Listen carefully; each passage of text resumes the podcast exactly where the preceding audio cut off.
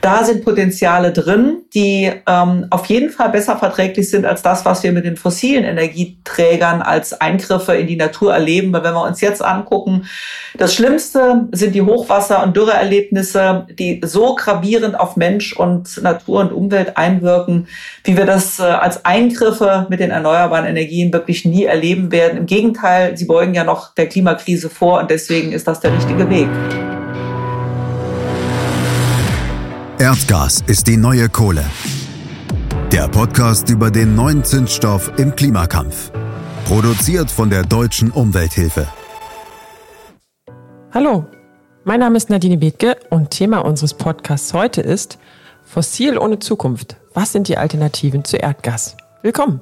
Das ist leider schon unsere letzte Folge dieser Serie und wir wollen heute noch mal ein bisschen Revue passieren lassen – die Themen, die wir in den letzten Wochen angeschnitten haben, aber vor allem einen Ausblick in die Zukunft wagen. Ich habe wieder zwei Gäste dabei. Mit mir im Studio sind heute Dr. Simone Peter und Konstantin Zerger. Hallo. Hi. Hallo. Wollt ihr euch mal vorstellen, wer seid ihr überhaupt? Warum habe ich euch eingeladen? Simone, wer bist du? Ja, vielen Dank, Nadine, für die Einladung. Ähm, ich bin äh, Präsidentin des Bundesverbandes Erneuerbare Energien seit 2018, war davor Bundesvorsitzende von Bündnis 90 Die Grünen ungefähr vier Jahre lang, davor Ministerin für Energie, Umwelt, Naturschutz, Verkehr. Und ähm, davor habe ich schon eine etwas längere Verbandsgeschichte mh, mm, hinter mich gebracht, die sich sehr stark äh, um das Thema erneuerbare Energien trete. Also eigentlich bin ich seit rund 20 Jahren mit dem Thema Energiewende, erneuerbare Energien befasst. Ähm, das ist mein Leidenschaftsthema, weil ich so vor rund, es sind schon gut 30, 35 Jahren äh, im Saarland äh, politisch sozialisiert wurde durch den Bau eines einer großen Atomkraftwerkszentrale jenseits der Grenze, also im französischen Lothringen. Und das hat mich in meiner Jugendzeit sehr, sehr umgetrieben. Und ähm, ich habe mir schon sehr früh überlegt, was sind die Alternativen zu Kohle, Atom und Erdgas und ähm, habe die Bücher von Hermann Scheer angefangen zu lesen, von Franz Alt und anderen und das war der Grund, weshalb ich nach dem Biologiestudium, nach der Promotion äh, dann auch sehr schnell äh, den Weg zu den Erneuerbaren, zu Eurosolar, dann die Gründung der Agentur für erneuerbare Energien gefunden habe. Und das, ähm, ja, das Thema prägt mich bis heute und das ist wohl auch der Grund, weshalb ihr mich eingeladen habt. Das hört sich ganz danach an. Ich glaube, wir haben uns beide damals wirklich bei der Agentur für erneuerbare Energien kennengelernt. Das ist jetzt auch schon 20 Jahre her. Meine Güte. Konstantin, wer bist denn du? Na, ich kann jetzt nicht ganz so weit zurückgehen. Ich leite hier bei der Deutschen Umwelthilfe den Fachbereich für Energie- und Klimaschutz, aber ich habe schon jetzt hier eine Gemeinsamkeit mit dir, Simone, entdeckt, die mir gar nicht so klar war, und zwar die Politisierung an äh, der Atomenergie und dem Streit darum, weil ich bin nämlich groß geworden am Niederrhein und ähm, da ähm, sozusagen auch groß geworden mit den Planungen für den schnellen Brüter in Kalkar, der dann letztendlich gar nicht ans Netz ging, aber was ähm, dann im Zuge von Tschernobyl eben so eins der Projekte war, das besonders umstritten war, auch so von wegen atomwaffenfähiges Plutonium, was der möglicherweise hätte produzieren können. Und äh, ja, bin eigentlich seitdem auch tatsächlich an Energiethemen dran und wir machen ja diesen Podcast, ähm, um den Ausstieg aus Erdgas zu besprechen. Ähm, du hast ja schon gesagt, leider jetzt schon die letzte Episode erst einmal. Aber zu dem Ausstieg gehört ja auch immer der Einstieg. Ja, und deshalb bin ich auch ganz gespannt heute auf die Diskussion, auf unser Gespräch, weil ähm, wir eben nicht nur diese Ausstiegsseite da beschreiben möchten, daran arbeiten möchten, sondern eben auch ja die Antwort liefern wollen. Wie geht's? Was was kommt denn dann? Und ich glaube, das das schaffen wir heute, oder? Wunderbar, ich bin zuversichtlich, dass wir das schaffen. Das kriegen wir hin, da bin ich ganz eurer Meinung. Ich muss jetzt aber noch eine Ergänzung machen. Wenn ihr von euren AKW ähm, Erfahrungen und Kindheitserinnerungen äh, sprecht, muss ich hinzufügen, ich bin in der Nähe von Gorleben aufgewachsen. Also auch ich kann mitreden bei dem Thema. Ihr Lieben, Alternativen zu Erdgas. Konstantin sagte es gerade schon. Wir müssen, glaube ich, mal einmal den Stand der Dinge zusammenbringen. Haben wir Bedarf an Erdgas, an anderen fossilen Energieträgern in Deutschland? Wie ist es heute? Konstantin, kannst du das mal einsortieren? Na, ganz offensichtlich ist es ja so, dass wir heute einen Bedarf an fossilen Energieträgern noch haben. Und das noch unterstreiche ich jetzt mal schon ganz dick. Wir ähm, haben zwar eine Erfolgsgeschichte für den Ausbau der erneuerbaren Energien, es ist aber eine Erfolgsgeschichte, die erstmal im Stromsektor stattfindet, stattgefunden hat. Und bei Erfolgsgeschichte muss man vielleicht auch dazu sagen, dass wir jetzt auf eine Reihe verlorener Jahre zurückblicken, in denen der Ausbau der Erneuerbaren leider nicht so schnell gegangen ist, wie wir uns das wünschen und wie das auch klimapolitisch notwendig gewesen wäre. Aber immerhin, ne, wir haben da viel erreicht ähm, und sind da, glaube ich, auch Vorbild für viele, ähm, haben auch viel dazu beigetragen zur Wettbewerbsfähigkeit der Erneuerbaren und äh, deshalb unterm Strich eben schon eine Erfolgsgeschichte. Aber wir sind eben immer noch zu einem sehr hohen Anteil auf fossile Energieträger angewiesen.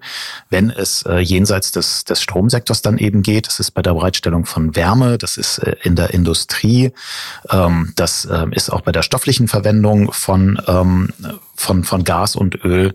Es ist natürlich auch der Verkehr und da warten noch ganz, ganz große Aufgaben äh, auf uns. Und äh, da ist es leider noch nicht so, dass wir mit der Energiewende da auf die Zielgerade einschwenken, sondern, und ich glaube, das ist ja auch aus unseren jetzigen Podcast-Folgen schon deutlich geworden, wir stehen am Anfang ähm, jetzt ähm, des äh, nächsten Ausstiegs, des Ausstiegs aus Erdgas, den wir jetzt angehen müssen. Und natürlich ähm, dann im selben Zuge auch der Ausstieg aus Erdöl. Und äh, müssen jetzt auch äh, eben in diesen Anwendungssektoren, in denen es dann da geht, die Energiewende erfolgreich machen. Und das heißt, natürlich Energieverbrauch reduzieren, soweit wie das geht. Das ist immer die wichtigste, der wichtigste erste Schritt, um dann die Energiemengen, die noch verbleiben, eben mit erneuerbaren Energien auch in diesen Sektoren dann bedienen zu können. Simone, wie siehst du das? Ja, ich kann mich da vollständig Konstantin anschließen. Wir sind schon einige Schritte gegangen, ähm, beginnend vor allen Dingen im Stromsektor vor 20 Jahren mit dem Erneuerbaren Energiengesetz, was ja die Stromversorgung nicht nur demokratisiert und dezentralisiert hat, sondern eben peu à peu auf erneuerbare Energien umgestellt. Immerhin rund äh, ja, 7, 48 Prozent des Strombedarfs decken wir aus den Quellen Sonne, Wind, Bioenergie, Wasserkraft und Erdwärme. Äh, das heißt, die Erneuerbaren ersetzen potenziell äh, immer mehr atomare und fossile Energiequellen. Äh, leider geht es nicht so schnell, wie wir uns das wünschen. Gerade in den letzten Jahren, können wir noch drüber sprechen, haben wir einige Rückschritte erlebt, gerade auch im Stromsektor und bei Wärme und Verkehr ist es noch gar nicht losgegangen mit der Wärmewende und der äh, Verkehrswende hin zu erneuerbaren Quellen. Es ist auch so, dass wir ähm, in den gerade im Stromsystem, im Stromsektor erleben, dass ähm, fossile Energiequellen die Nutzung erneuerbarer Energien regelrecht blockieren. Auch damit setzt sich der Bundesverband Erneuerbare Energien gerade auseinander mit einem neuen Strommarktdesign äh, wo wir überlegen, wie kriegen wir denn das hin, dass äh, die erneuerbaren Energien, die eigentlich ja einen Vorrang im Stromnetz haben, äh, hier wirklich zur Geltung kommen und nicht für Millionenbeträge abgeregelt werden, weil die fossilen und atomaren Quellen ähm, nicht so runtergeregelt werden können, also nicht so flexibel sind ähm, wie die dezentralen Erneuerbaren. Das wird auch der Punkt sein, mit dem wir uns in den nächsten Monaten ähm, befassen müssen, in dem sich eine neue Bundesregierung befassen muss, fossile Energieträger weiter abzuschalten. Wir werden ja den Atomausstieg nächstes Jahr vollenden. Wir werden äh, erleben gerade, dass ähm, im Kohlebereich ja äh, die Kraftwerke äh, auch nicht mehr so laufen, dass wirklich ein Kohleausstieg erst 2038 äh, vollzogen ähm, wird. Wir gehen davon aus, dass es marktwirtschaftlich getrieben weit vorher sein wird und klimapolitisch. Wir haben jetzt gerade die aktuellen Stellungnahmen äh, des IPCC, des äh, International Panel of Climate Change, erlebt, dass ähm, wir viel, viel früher und jetzt in den nächsten Jahren einfach das Ruder rumreißen oder steuern müssen, das soll ja geordnet passieren, ähm, die fossilen atomaren Energien abzulösen durch die Erneuerbaren. Und das ist auf allen Feldern notwendig, wie eben schon gesagt, ähm, ambitionierter im Strombereich und vor allen Dingen mal im Wärmeverkehrs- und Industriesektor jetzt überlegend, ähm, was sind die Weichenstellungen, um hier einen großen Klimaschutz und regionalen Wertschöpfungseffekt äh, in Deutschland zu haben. Und vielleicht kann man aber ein paar Zahlen dann, dann auch nochmal hinterhergeben. Ähm, das habe ich jetzt vorhin ähm, noch nicht, noch nicht gleich getan, aber das finde ich nochmal wichtig, um auch die Größenordnung des Problems deutlich zu machen, was da vor uns ist.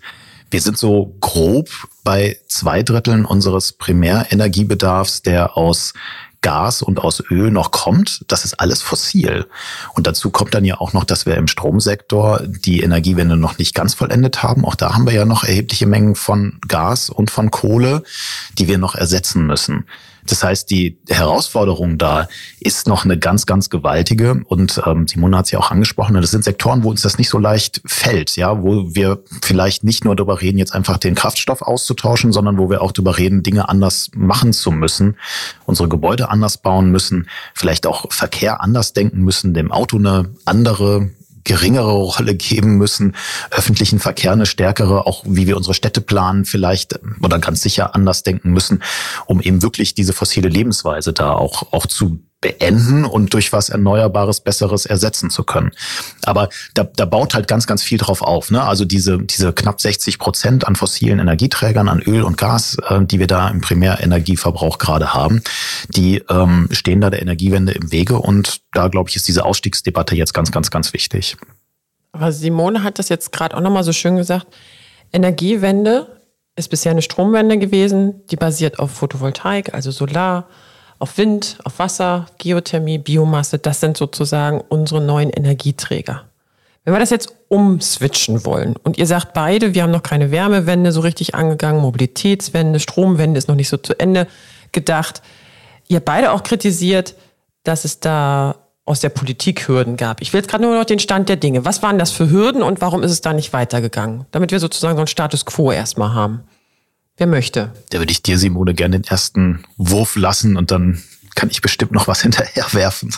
Ja, das ähm, Hauptproblem war in den letzten Jahren, dass man den fossilen Energieträgern äh, trotz der Energiewende, die wir vor allen Dingen im Stromsektor erlebt haben, ähm, äh, immer noch keinen Preis zugeordnet haben, der ähm, dem Klimaschutz Rechnung trägt, der aber auch eben die äh, gute Stellung, die Erneuerbare haben, ähm, im Stromsektor zum Beispiel manifestiert. Also wir hätten längst äh, Subventionen für fossile äh, Energien weiter abschaffen müssen ähm, oder überhaupt mal abschaffen müssen und einen CO2-Preis einführen. Das ist ja in der Legislatur passiert, allerdings nicht in der Größenordnung, dass wir ähm, wirklich einen fairen Wettbewerb mit den Erneuerbaren in allen Sektoren erleben. Ähm, Basis für jegliche Entwicklung ist es, dass wir den Ausbau der erneuerbaren Energien vorantreiben. Und da haben wir leider mit den äh, beiden letzten Novellierungen im Erneuerbaren Energiengesetz äh, erlebt. Einmal durch die Einführung der Ausschreibung und jetzt bei der letzten Jahreswende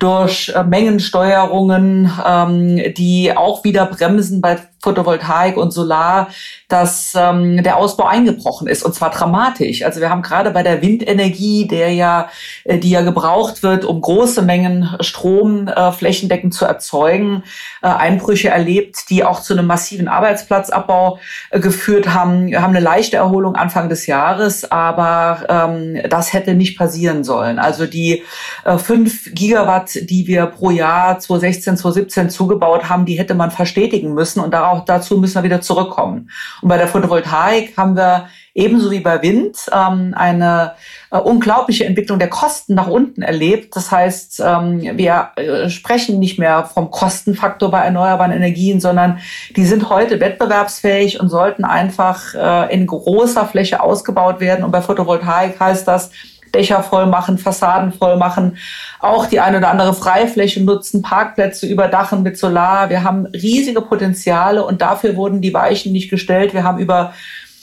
Deckel gesprochen, die längst aus der Zeit gefallen sind oder beim Windbereich äh, Abstände installiert, die nichts mit der Realität vor Ort zu tun haben. Und das sind echte Hürden, die jetzt beseitigt werden müssen. Und ähm, bei der Wärme und beim Verkehr ist es ja ähnlich gewesen oder eigentlich noch stärker. Über Jahre wurde das Prinzip Diesel verteidigt, der fossile Verbrennungsmotor bis heute ja noch im Verkehrsministerium äh, als Heiligtum gesehen, ähm, den man dann möglicherweise mit Wasserstoff ersetzen will, ohne zu sehen, dass wir bei der Elektromobilität schon viel weiter sind, dass wir bei der Wärmewende kommunal äh, Geothermie, Solarthermie, Bioenergie nutzen können.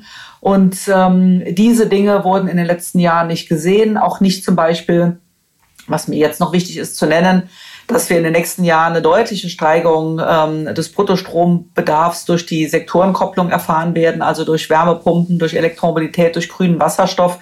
Jetzt gibt es ein Einsehen in den letzten Wochen der Legislatur durch den Bundeswirtschaftsminister. Das hätten wir uns weitaus früher gewünscht. Und deswegen sind viele Hebel in den letzten Jahren nicht gestellt worden oder es gab sogar eine Rückabwicklung, die eben mit Arbeitsplatzabbau und mit Anlagenabbau verbunden sind, was einfach volkswirtschaftlicher Nonsens war. Konstantin, Ergänzung? Ach, so ein paar Schmankerl möchte ich nochmal mit hinzugeben. Also Zustimmung zu, zu all dem, was, was du sagst, Simone. So ein paar Highlights oder Lowlights muss man das wahrscheinlich nennen, würde ich da gerne noch ergänzen.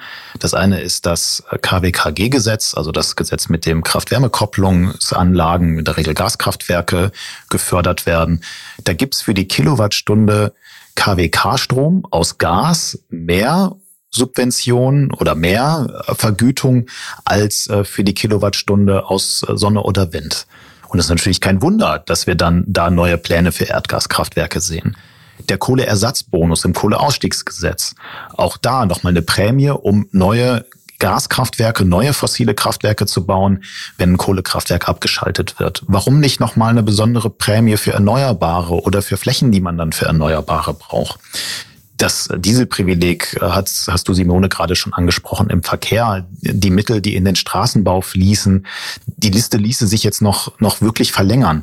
Ich glaube, was wichtig ist, was wir uns vor Augen führen müssen, ist, dass das alles kein Zufall ist, dass, dass dieser hohe Anteil an fossilen Energieträgern ja etwas ist, was wir wollten und deshalb wir politisch so gestaltet haben, dass wir eben diesen Zugang zu günstigen fossilen Energieressourcen auch haben und darauf unseren industriellen Wohlstand auch aufbauen können. Das ist ja Teil einer anderen Erfolgsgeschichte, ja, der die wirtschaftliche Erfolgsgeschichte der vielleicht äh, vergangenen Dekaden ähm, in den Gründungsjahren der Bundesrepublik. Und das finde ich ist wichtig, nochmal so vor Augen zu führen, weil das natürlich etwas ist, was wir ändern können. Also wir wissen ja, dass wir es ändern müssen, wenn wir Blick auf die Folgen des, äh, des Klimawandels, der Klimakrise. Aber es ist eben auch etwas, was wir ändern können. Das hat ganz starke Beharrungskräfte. Da sind jetzt natürlich viele, die sich an diese Lebensweise gewöhnt haben oder davon auch profitieren und damit Geld verdienen.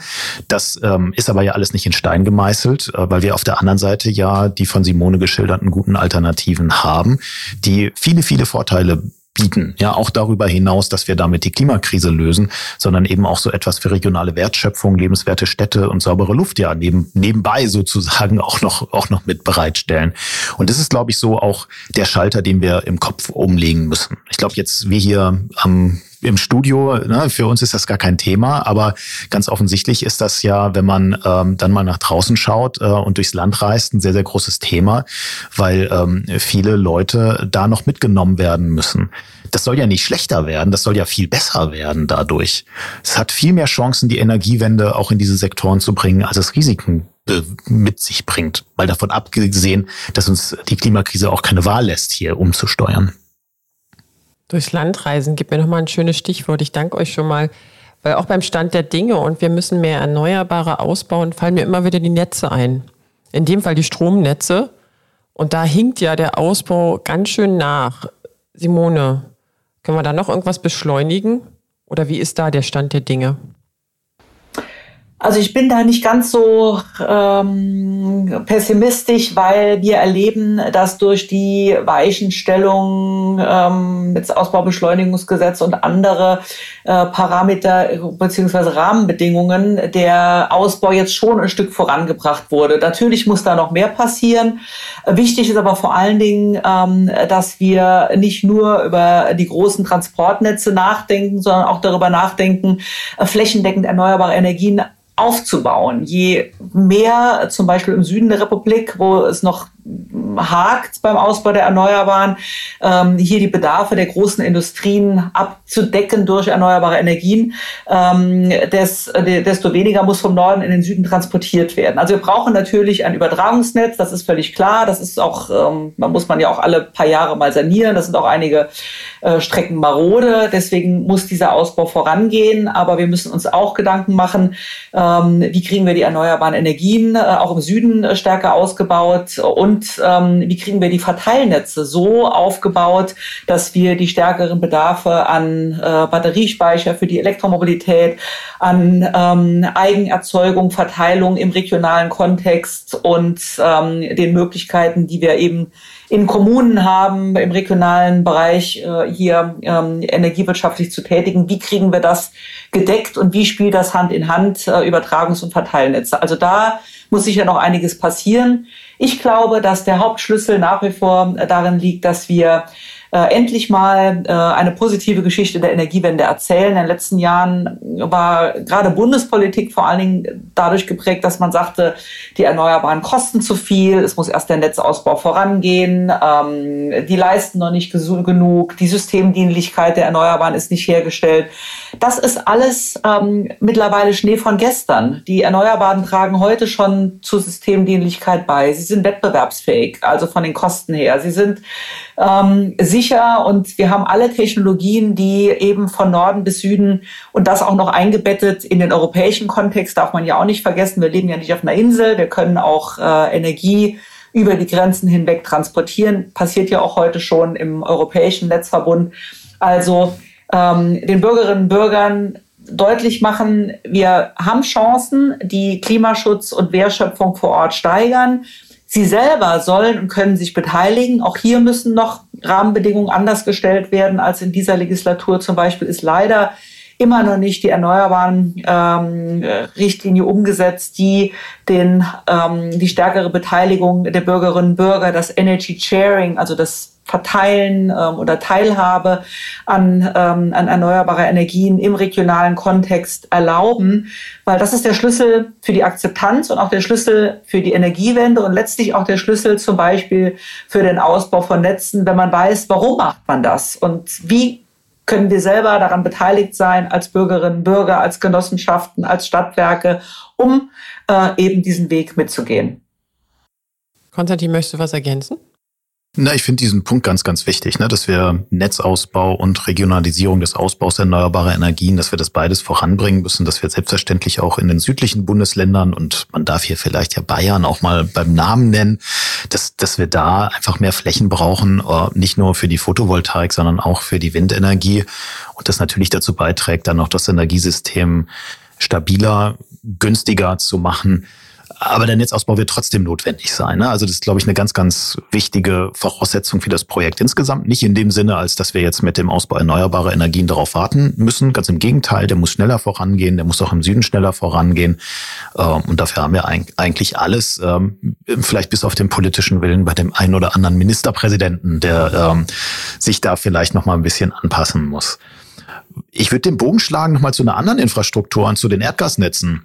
Weil ähm, das eine ist ja das Stromnetz, das wir bauen für die Energiewende. Der Treiber für den Bau der Stromnetze ist der höhere Strombedarf, sind die erneuerbaren Energien und ein Umbau unserer Erzeugungsstruktur, die sehr viel dezentraler und regionaler wird. Beim Erdgasnetz äh, sind wir noch an einem Stand, wo wir schlicht fossile Bedarfe bedienen. Also das während der Strom, das Stromnetz ausgebaut wird, um die Energiewende möglich zu machen, wird das Erdgasnetz immer noch ausgebaut und tatsächlich auch noch erweitert, um fossile Transportkapazitäten zu bedienen. Da spielt Klimaschutz und Energiewende noch gar keine Rolle. Das hat auch eine andere Gesetzesgrundlage im Energiewirtschaftsgesetz. Ist jetzt vielleicht an der Stelle so ein bisschen speziell, ne? finde ich aber nochmal wichtig, auch sich da vor Augen zu führen, weil wir beim Stromnetzen im Prinzip dann schon in dem Sinne eine Erfolgsgeschichte haben, weil wir da schon auf ein Ziel hinbauen, das ähm, mit 100 Prozent erneuerbaren Energien dann ja irgendwie auskommen muss. Aber beim Erdgasnetz wir immer noch in dieser fossilen Welt hängen. Und das ist, wenn man über Infrastrukturen redet, ganz, ganz wichtig, äh, weil die so eine unheimlich lange Lebensdauer haben. Und bei einer Erdgasleitung, die unter Erde, der Erde liegt, vielleicht sogar noch länger oder zumindest weniger sichtbar, als das bei Stromfreileitungen der Fall ist. Und es wird deshalb häufig vergessen. Und auch da wird viel investiert. Die nächsten 10 Milliarden sollen da laut aktuellem Netzentwicklungsplan 10 Milliarden Euro investiert werden.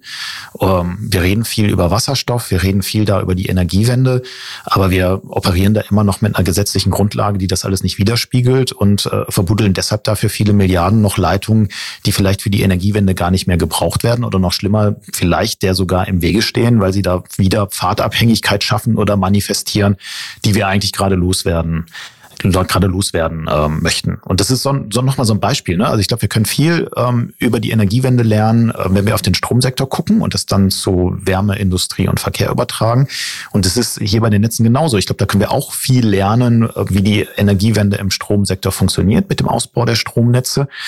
Ähm, und müssen auch das übertragen eben auf diese anderen Sektoren, die ähm, so alle, also zumindest Industrie und ähm, Wärme eben auch von dem Erdgasnetz dort äh, abhängig sind. Also das ist nochmal eine ganz andere riesige Baustelle, glaube ich, viel sehr unterschätzt und somit seiner Bedeutung für die Energiewende und äh, eben eine, die ähm, ja auch aufgrund der langen Lebensdauer eigentlich jetzt schon schnell angegangen werden muss.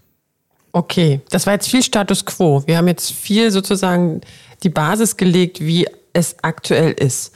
Unser Podcast heißt aber Fossil ohne Zukunft, Alternativen zu Erdgas. Wo sehen wir uns denn? Wo sehen wir denn Deutschland 2040? Wie wird denn ein Deutschland ohne fossile Energien aussehen? Ich frage es jetzt mal ein bisschen gemein. Können wir denn überhaupt alles mit erneuerbaren Strom beheizen? Kriegen wir im Winter unsere Wohnungen warm? Fahren wir plötzlich alle mit Elektroautos durch die Gegend? Ähm, ich glaube, wir haben 43 Millionen Verbrenner auf der Straße. Haben wir 2040 43 äh, Millionen Elektroautos denn auf der Straße? Wie stellen wir uns das vor? Alles ohne fossile Energien. Simone, mach mal eine Vision auf. Ja, ich meine, äh, das ist äh, nicht nur meine Passion, sondern auch meine Aufgabe als Präsidentin des Bundesverbandes Erneuerbare Energien, der sich zum Ziel gesetzt hat, 100 Prozent erneuerbare Energien ähm, die Wegmarke, beziehungsweise die Wegmarke, sondern ähm, ist das, wo wir hin wollen und, ähm, und auch hin müssen. Ähm, die erneuerbaren Energien sind der Schlüssel für den Klimaschutz. Ähm, wir haben über die Atomkraft Gott sei Dank gar nicht mehr gesprochen und wollen das auch gar nicht mehr. Ähm, die scheidet als saubere Quelle aus. Zum einen ist sie gar nicht so sauber, zum anderen äh, ist sie hochgefährlich, was uns ja äh, die eben von Konstantin genannten Reaktorunfälle, zum Beispiel Tschernobyl, schon gezeigt haben. Und wir müssen raus, haben noch keine Idee für die Endlagerung also kein Thema mehr.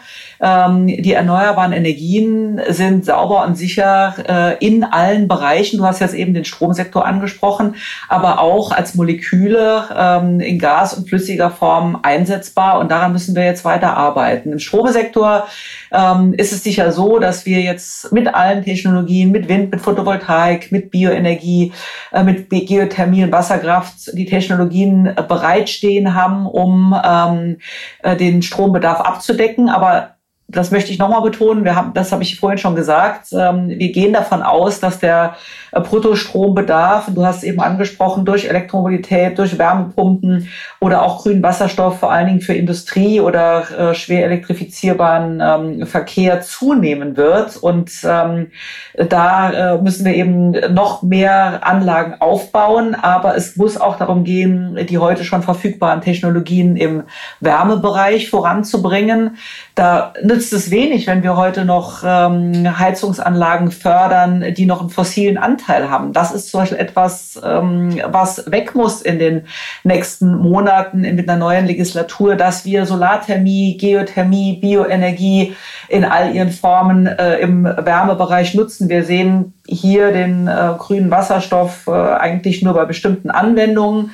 Äh, also wir haben genügend ähm, Wärmetechnologien und dass wir den Verkehr umstellen. Für mich gehört allerdings bei der Verkehrswende dazu, dass wir auch Möglichkeiten erörtern, äh, Fahrzeuge einzusparen. Es gibt so wunderbare Verkehrskonzepte äh, in Städten wie Paris oder Brüssel oder Barcelona äh, oder in den Niederlanden, die zeigen, man kann auch äh, zu Fuß gehen, mit dem Fahrrad fahren, den ÖPNV ausbauen. Wir müssen nicht alles eins zu eins umstellen auf alternative Antriebe, aber die Fahrzeuge, die da sind, die brauchen schon eine Alternative zu den fossilen Strukturen. Heißt für mich vor allen Dingen Elektromobilität im Pkw-Bereich. Ich denke, das sehen immer mehr Marktakteure jetzt auch ein.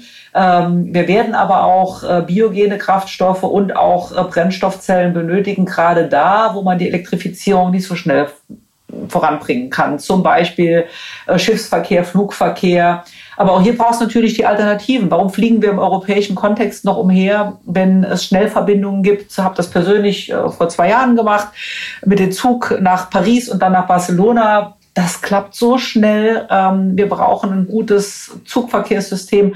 Also Effizienz voranbringen und dann das, was ähm, übrig bleibt, und das ist noch genug und wird ja im Stromverkehr, im Strombereich sogar noch steigen, mit erneuerbaren Energien decken. Der BEE ist sehr zuversichtlich, weil wir die Branche kennen, die Technologien kennen, den Innovationsfaktor in Deutschland kennen, dass wir Strom, Wärme und Verkehrssektor abdecken können mit erneuerbaren Energien. Da wird es zwar auch Importe geben müssen, aber es geht vor allen Dingen mal darum, ähm, den heimischen Hochlauf, ob das jetzt die Biomethananlagen sind oder die Elektrolyseure für grünen Wasserstoff, hier auch in Deutschland voranzubringen, um die heimische Wertschöpfung damit zu verknüpfen. Simone, das hört sich jetzt aber so an, als wenn wir alles umstellen müssen auf Erneuerbare. Also sämtliche fossile Energie wird eine neue Basis haben, und zwar die erneuerbaren Energien.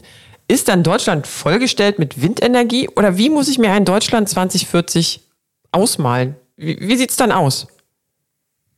Ja, wir müssen oder positiv gesagt, wir können äh, die erneuerbaren Energien 100 Prozent nutzen, weil wir natürlich auch ähm, volkswirtschaftliche Vorteile davon haben, wenn wir die Importe von Erdöl oder Erdgas einsparen oder auch heute auch noch äh, Kohle oder wenn wir ähm, eben hier beziehungsweise und äh, hier die erneuerbaren Energien ausbauen, trägt das ja sehr zu regionaler Wertschöpfung vor Ort, zu neuen Jobs, äh, auch zu Innovationszyklen bei. Das heißt, ähm, wir haben hier neue Möglichkeiten und es werden gar nicht unbedingt mehr Anlagen. Beispiel Windenergie.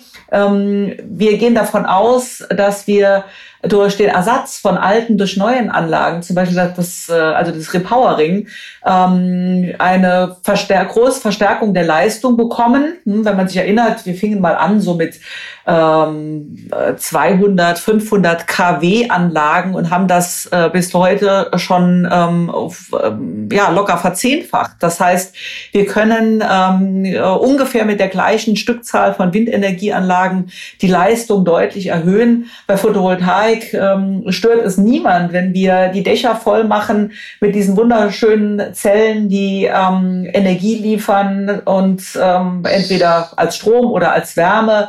Bei der Bioenergie können wir auf andere Länder gucken, die zum Beispiel Rest- und Abfallstoffe wesentlich stärker nutzen oder auch Blühpflanzen. Das habe ich mir gerade auf meiner Sommertour in Baden-Württemberg angeguckt. Ähm, da geht es nicht um Maismonokulturen, sondern da geht es darum, äh, mit Blühpflanzen, Milchfruchtanbau, ähm, neue Möglichkeiten zu erschließen in der Bioenergie. Wir können mit Geothermie ähm, deutlich mehr Möglichkeiten nutzen unter der Erde, die kaum ein Mensch stören. Also da sind Potenziale drin, die ähm, auf jeden Fall besser verträglich sind als das, was wir mit den fossilen Energieträgern als Eingriffe in die Natur erleben. Weil wenn wir uns jetzt angucken, das Schlimmste sind die Hochwasser- und Dürreerlebnisse, die so gravierend auf Mensch und Natur und Umwelt einwirken, wie wir das äh, als Eingriff Mit den erneuerbaren Energien wirklich nie erleben werden. Im Gegenteil, sie beugen ja noch der Klimakrise vor und deswegen ist das der richtige Weg. Konstantin, wie sieht dein Deutschland 2040 aus? Hast du noch fossile Energien irgendwo rumzuschlummern? Nein, auf gar keinen Fall. Also Auch nicht im Keller? Simone ja schon sehr schön geschildert, ja, wie, wie diese Welt aussehen kann und was für Vorteile die hat. Ich ähm, wollte aber noch mal auf zwei Punkte da auch eingehen. Das, das eine ist die Frage, äh, was ist eigentlich unsere heimische Produktion und inwieweit werden wir auch künftig auf Energieimporte angewiesen sein? Heute sind wir das ja in einem relativ hohen Maße. Ich glaube, über 80 Prozent unserer Energie importieren wir. Das ist dann Gas und Öl ganz vorwiegend. Die Erneuerbaren sind eine heimische Energiequelle, ne? natürlich auch heute schon. Das heißt, wir können schon erwarten, dass mit dem Ausbau der erneuerbaren Energien dieser Anteil der heimischen Energie und auch der heimischen regionalen Wertschöpfung eben wächst. Aber da bin ich schon überzeugt, dass da immer noch ein hoher Anteil übrig bleiben wird, den wir tatsächlich auch ähm, importieren müssen. Und das ist eine sehr gute Frage, wie wir das eigentlich machen. Weil ich glaube, da gibt's zwar theoretische Konzepte, aber bei der praktischen Umsetzung haben wir uns noch nicht auf den Weg gemacht. Da ist die große Frage, auf was für Energieträger wir denn da eigentlich setzen. Und das ist auch eine Frage für die unterschiedlichen Sektoren, in denen die zur Anwendung kommen. Und das ist eine relativ komplizierte Aufgabe, die wir noch im Zuge der Energiewende lösen müssen. Das ist die Frage, wer kriegt denn jetzt eigentlich welches Molekül? Wer setzt denn eigentlich auf das Elektron oder den, den Strom? Ja, und ist das der Debatte auch draußen? Aber da gibt es gerade ganz, ganz unterschiedliche Pfade, die ähm, in der Entwicklung und in der Diskussion sind. Gleichzeitig ist das aber eine Aufgabe, die wir jetzt eigentlich anfangen müssen. Ne? Also wie baut man die Infrastruktur dafür um? Das betrifft dann die Netze, das betrifft auch eine mögliche Importinfrastruktur. Macht man das per Pipeline, macht man das per Schiff, braucht man da irgendwelche Terminals dafür? Und ich glaube, da müssen wir relativ schnell mal einen Masterplan für haben, um zu sagen, was brauche ich eigentlich wo und wie entscheide ich mich da? Für welche technischen Optionen entscheide ich mich denn da jetzt eigentlich? Ist das Methan? Ist das Methanol? Ist das Ammoniak? Ist das Wasserstoff ähm, oder noch andere Wasserstoffderivate? Und ähm, ich glaube, dann können wir auch anfangen, das tatsächlich möglich zu machen. Das, ähm, glaube ich, ist so eine Herausforderung, die wir tatsächlich noch haben. Ich glaube, es ist auch eine große Herausforderung jetzt für eine nächste Bundesregierung, das anzugehen und genau da Antworten mal zu finden. Es geht dann natürlich nur gemeinsam mit den betroffenen Industrien, das auch das zu klären. Aber ich glaube, das wäre wichtig für Sicherheit, um da einen richtigen Pfad einzuschlagen. Und ähm, das Zweite, ähm, ich glaube, wir müssen wirklich Effizienz nochmal zu einem viel, viel größeren Thema für uns machen. Die Einsparung von Energie ist einfach so viel wichtiger, hat ein so höher, muss ein so viel höheres Gewicht bekommen, als sie das heute bei der Energiewende hat. Wir äh, werden einfach, weil wir da vor schwierigen Fragen stehen, auch in der Bereitstellung dann von Importen, einfach sehr, sehr gut beraten sein, wenn wir unsere Verbräuche so weit wie möglich runterfahren. Und das ist wieder etwas, was ja häufig dann an unserer Infrastruktur hängt, beispielsweise im Gebäudebereich, dann ja auch, äh, wie wir leben. Und das ist etwas, was wir gar nicht früh genug anfangen können, ähm, wenn wir da tatsächlich Energieverbräuche so reduzieren wollen, dass wir am Ende genügend Energie haben, um dann Häuser und Gebäude auch mit Erneuerbaren ausreichend ähm, da, da versorgen zu können. Da habe ich keine Sekunde in Zweifel, dass irgendjemand im Kalten sitzt. Ne? Ich glaube, sowas sind einfach Quatschszenarien. Es sind Dinge, die Klimaheuchler vorbringen in der Debatte, weil sie dann damit so tun, als würde das alles gar nicht gehen. Es geht natürlich alles. Es ist, glaube ich, am Ende eine Frage des Aufwandes, des Preises. Ähm, und da müssen wir einfach kluge Entscheidungen treffen. Aber dieses Alternativszenario, wie du es jetzt gerade dargestellt hast, dass es eigentlich fehlt, dass so ein Masterplan, wie soll das, wer kriegt die Elektronen und wer kriegt die Moleküle, wer hat ein Anrecht drauf, wo soll es denn jetzt herkommen? Ist es etwas, was eine, eine Bürgerrat entscheiden muss? Muss das die Politik vorgeben? Es hört sich so ein bisschen an, als wenn wir da noch so ein bisschen planlos sind. Ich finde, es ist wirklich auch eine schwierige Frage. Ne?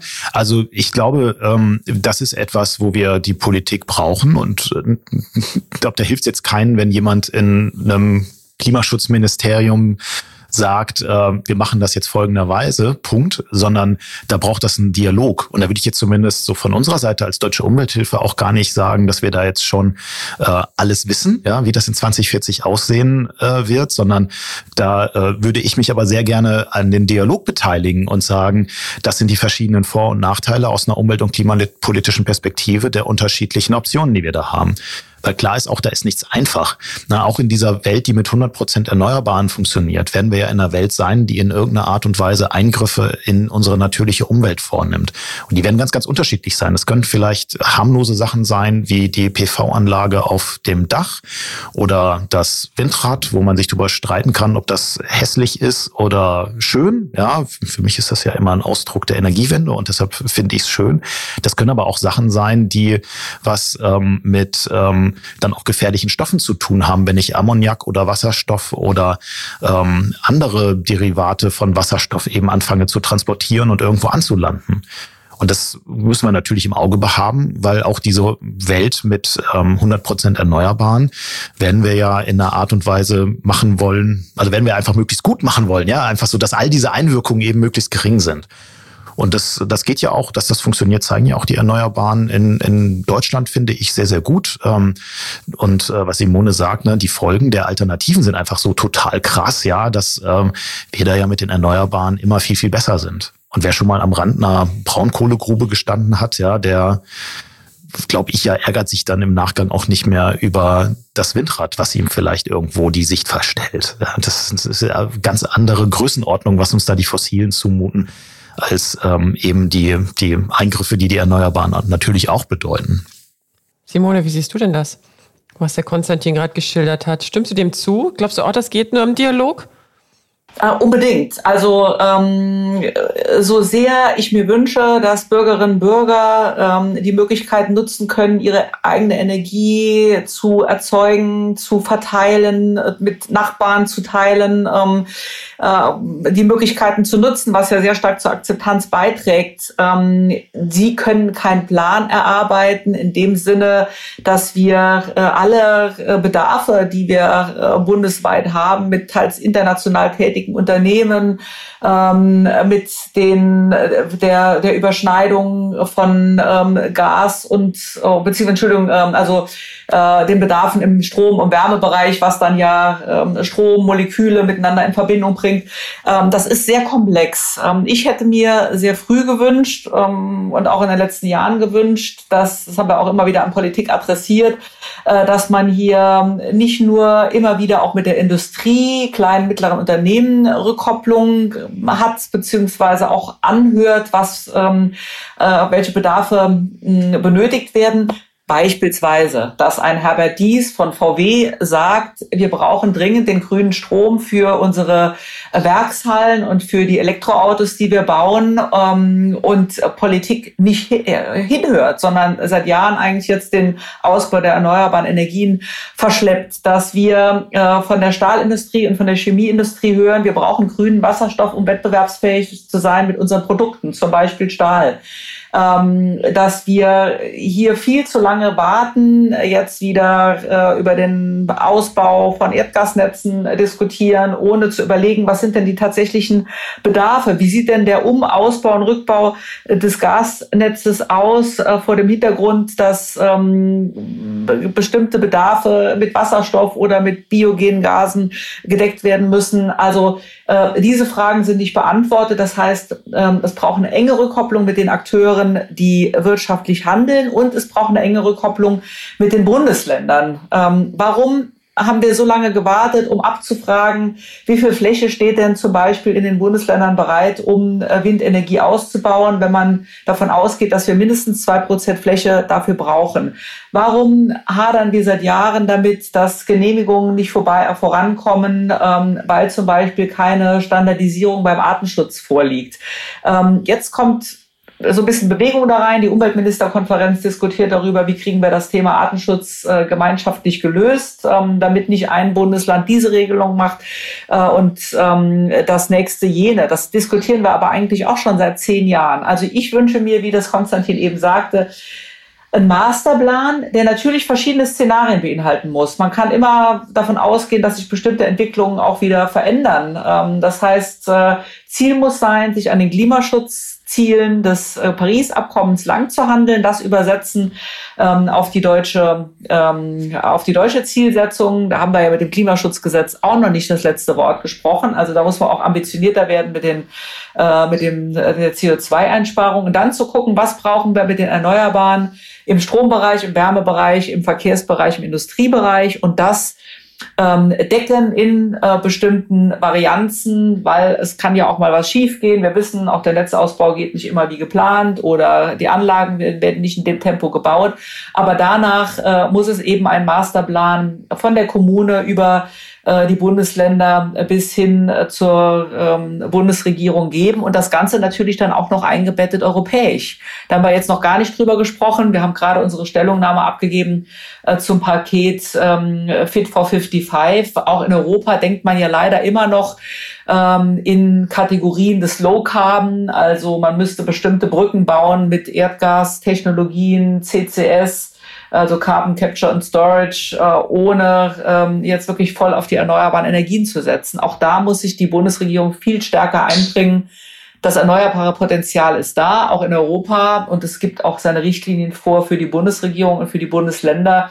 Also da brauchen wir ein klares Bekenntnis für Wege, die die Nutzung fossiler Energieträger nicht länger manifestieren, sondern die den klaren Kurs Richtung erneuerbare Energien gehen. Klarer Kurs also der Politik europäisch, Bundesländer, Landesregier äh, Bundesregierung und Bundesländer. Aber was kann hier jeder Einzelne schon tun? Kann ich denn jetzt nicht auch schon anfangen, den das, was ich beim IPCC gehört habe, die letzten Bericht, wo drin steht, wir haben eine Dekade vor uns, die eine Dekade ist, wo wir wirklich um das Ruder rumreißen müssen, wie du es vorhin auch gesagt hast, Simone, und Alternativen zu Erdgas, zu einer fossilfreien Zukunft. Was kann ich denn alleine schon tun? Kann ich schon irgendwas tun oder muss ich auf die Politik warten? Konstantin. Na, da kann ich natürlich schon viel tun und da einfach meine Lebensweise versuchen, ein bisschen anzupassen, zu überdenken. Da ähm, glaube ich, ist für diejenigen, die vielleicht ein ähm, Eigenheim haben, eine wichtige Frage, was für einen energetischen Stand hat es denn eigentlich? Habe ich mir schon mal einen individuellen Sanierungsfahrplan für dieses Gebäude geben lassen? Das wird stark gefördert. Das ist dann so eine Art Fahrplan, was muss getan werden, um dieses Gebäude klimaneutral zu machen das kann ich mir geben lassen und dann kann ich auch entscheiden, welche Sanierungsschritte mache ich denn eigentlich, bevor ich dann den großen Schritt tue und die Heizung tausche und die elektrische Wärmepumpe mit erneuerbaren Einbau anstatt der Gasheizung oder der Ölheizung, die ich heute vielleicht noch habe. Aber genau, das ist natürlich eine relativ große Geschichte, nichtsdestotrotz eine wichtige, die man frühzeitig angehen muss, wenn man eben tatsächlich in der Situation ist, da ein Eigenheim zu haben. Was anderes ist, dass, glaube ich, wir alle in der Mobilität sehr, sehr viel tun können und uns überlegen können, welche Wege lege ich eigentlich wie zurück, wo gehe ich mal zu Fuß, wo nehme ich das Fahrrad, ähm, wo bietet dann vielleicht auch der öffentliche Verkehr da eine Alternative. Und ähm, da würde ich echt zu ermutigen, weil ich glaube, das sind also Dinge, die, glaube ich, auch zur Lebensqualität beitragen und äh, wo man äh, viel Neues dabei auch, auch, auch entdeckt. Ja, dass man Zeit gewinnt, äh, wenn man eben vielleicht äh, im Zug oder in der U-Bahn sitzt und äh, nicht ähm, im Stau auf der Straße steht und sich über den Vordermann oder die Vorderfrau dort, dort ärgert. Ich glaube, da gibt es so individuell einfach ganz, ganz viele Dinge. Ich finde aber bei dieser Frage, was kann jeder Einzelne tun, da, da lauert auch immer so eine kleine, so eine kleine Falle. Weil ähm, ich glaube, dass das Wichtige, was wir ja erreichen müssen, ist, dass sich das System verändert. Und das verändert sich nur, wenn sich die politischen Rahmenbedingungen und die finanziellen Rahmenbedingungen verändern. Das ist etwas, das kann ehrlicherweise keiner von uns alleine ändern. Das können wir nur gemeinsam ändern. Und zwar dann, wenn wir bei Wahlen uns auch überlegen, wem wir denn eigentlich unsere Stimme geben und von wem wir eigentlich glauben, dass er dieses System auch tatsächlich umgestalten kann in einer glaubwürdigen Art und Weise. Und ich, da würde ich auch wirklich zu aufrufen und appellieren, dass äh, diese Art von politischer Auseinandersetzung ganz, ganz entscheidend ist, äh, um dann auch einen Beitrag dazu zu leisten, wie denn eigentlich dieses System sich verändert. Da würde ich gerne Konstantin unterstützen, auch vielleicht mit einem Beispiel, weil letztlich ähm, die Möglichkeiten der Bürgerinnen und Bürger hängen oft davon ab, wie die gesetzlichen Rahmenbedingungen sind. Ich hatte ja anfangs des Gesprächs schon gesagt, dass wir mit dem Erneuerbaren Energiengesetz es geschafft haben, dass man eben nicht mehr abhängig ist von vier großen Energieversorgern, sondern äh, dass sich das äh, Stromsystem ähm, demokratisiert hat. Und so muss es weitergehen, dass Bürgerinnen und Bürger die Möglichkeit haben, eine Photovoltaikanlage aufs Dach zu setzen oder wenn kein Dach da ist oder die Kosten zu hoch sind, sich irgendwo dran zu beteiligen, auch als Mieterin oder Mieter über eine Energiegenossenschaft ähm, dass die Stadtwerke hier eine enge Kopplung an die Bedürfnisse ähm, der Bürger ähm, legen und, und äh, das abdecken. Also da sind tatsächlich die regulatorischen, gesetzgeberischen Rahmenbedingungen, auch die Fördermöglichkeiten ganz, ganz wichtig, dass wir uns das auch leisten können als, äh, als Bürgerschaft. Und ähm, ein Beispiel, wir haben früher, erinnere ich mich vor einigen Jahren als Grüne, mh, so diese Kampagne gehabt, Atomausstieg selber machen. Wechselt doch den, den Anbieter und wechselt zu einem Ökostromanbieter. Die Ökostromanbieter sind auch alle unseren, unter unserem Dach ähm, des BEE e und mit denen bin ich ja auch im engen Kontakt. Das ist auch ein toller Markt geworden. Die vermarkten äh, Ökoenergie äh, und decken damit die Bedarfe, die die Bürgerinnen und Bürger äußern. Das blieb aber im einstelligen Bereich. Durch das erneuerbare Energie Energiengesetz und diesen politischen Rahmen haben wir es geschafft, dass wir jetzt bei fast 50 Prozent Erneuerbaren im System sind. Das heißt, es darf nicht nur die einzelne Entscheidung des Einzelnen sein, sondern wie Konstantin sagt, wir brauchen wirklich den echten Systemwechsel, dass 100 Prozent Strom im Netz die Zukunft sind und dass den alle Bürgerinnen und Bürger bekommen ähm, und zwar zu bezahlbaren Preisen. Das muss das Credo sein. Genauso äh, zu den Molekülen oder Gasen, die wir ähm, aus dem Gasnetz bekommen oder in flüssiger Form. Das muss alles ähm, auch so umgestellt werden, die Wettbewerbsbedingungen so geändert werden, dass die erneuerbaren Energien hier Vorschub kriegen. Und dann haben für mich auch die Bürgerinnen und Bürger zunächst mal die echte Wahl und kriegen dann auch, weil ja eigentlich alle den Klimaschutz gut heißen, äh, am Ende wirklich 100 Prozent erneuerbare Energien, heißt aber tatsächlich ähm, oder schließt nicht aus, äh, dass man auch als Einzelner vorgehen kann oder als Einzelne. Und ähm, das ist natürlich toll, wenn man dann auch sein Umfeld mitreißt und auch wirklich überzeugt ist, von dem Weg, den Klimaschutz zu gehen. Zum Abschluss die konkrete Frage. Wir haben demnächst eine neue Bundesregierung. Was sind die drei wichtigsten Gesetze oder Vorhaben, die diese Bundesregierung als allererstes anfassen müsste in Bezug auf Fossil ohne Zukunft. Ihr könnt beide einfach mal losdenken. Ich möchte von euch ein kleines Brainstorming. Konstantin zuckt. Brainstorming. Als erstes Nord Stream 2 und LNG-Terminals stoppen. Keine neue fossile Infrastruktur. Simone, fällt dir spontan was ein?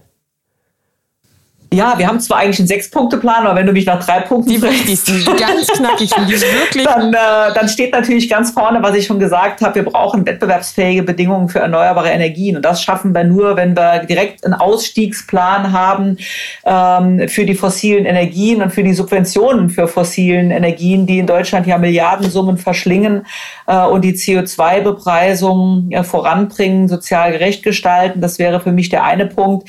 Die erneuerbaren Energien ausbauen, ähm, also den Anteil der Erneuerbaren im Strom, Wärme und ähm, äh, Mobilitätssektor deutlich, deutlich äh, vergrößern. Und wenn ich einen dritten Punkt nennen darf, dann die Systemdienlichkeit dieser erneuerbaren Energien nutzen. Also den Strommarkt danach ausrichten, den Wärmemarkt äh, danach ausrichten und die Mobilität danach ausrichten, dass wir ähm, Infrastrukturen an klimafreundliche Systemanforderungen anpassen. Und ähm, das muss gleich, diese Weichen müssen gleichgestellt werden, weil wir haben nur noch die nächsten vier Jahre, um äh, die Weichen zu stellen für äh, Investitionsentscheidungen, die dann ja doch zwei bis drei Dekaden brauchen. Und damit sind wir schon 2040, 2050 da angelangt, wo wir klimaneutral werden müssen, aller, aller spätestens. Mhm. Ähm, deswegen sind die ersten vier Jahre jetzt entscheidend, die nächsten vier und da wahrscheinlich schon ein 100-Tage-Programm, was diese Weichen eben Richtung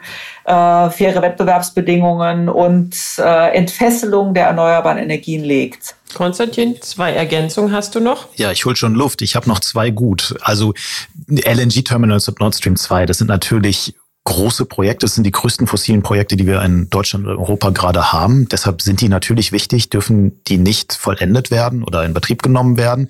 Aber da hängt natürlich mehr dran. Ne? Ich, das wäre sozusagen mein zweiter Punkt, dass wir, wenn wir das System auch tatsächlich verändern wollen, wir uns bei jeder Art von Projekt fragen müssen, was heißt denn das eigentlich für unsere Klimaziele? Und das tun wir gerade nicht. Wenn wir Projekte genehmigen, und da ist es egal, ob es um den Massentierstall geht oder die Autobahn oder das LNG-Terminal, da, da fragen wir nicht danach in dem gesetzlichen Verfahren, in dem emissionsschutzrechtlichen Verfahren, was heißt das für die Klimaziele.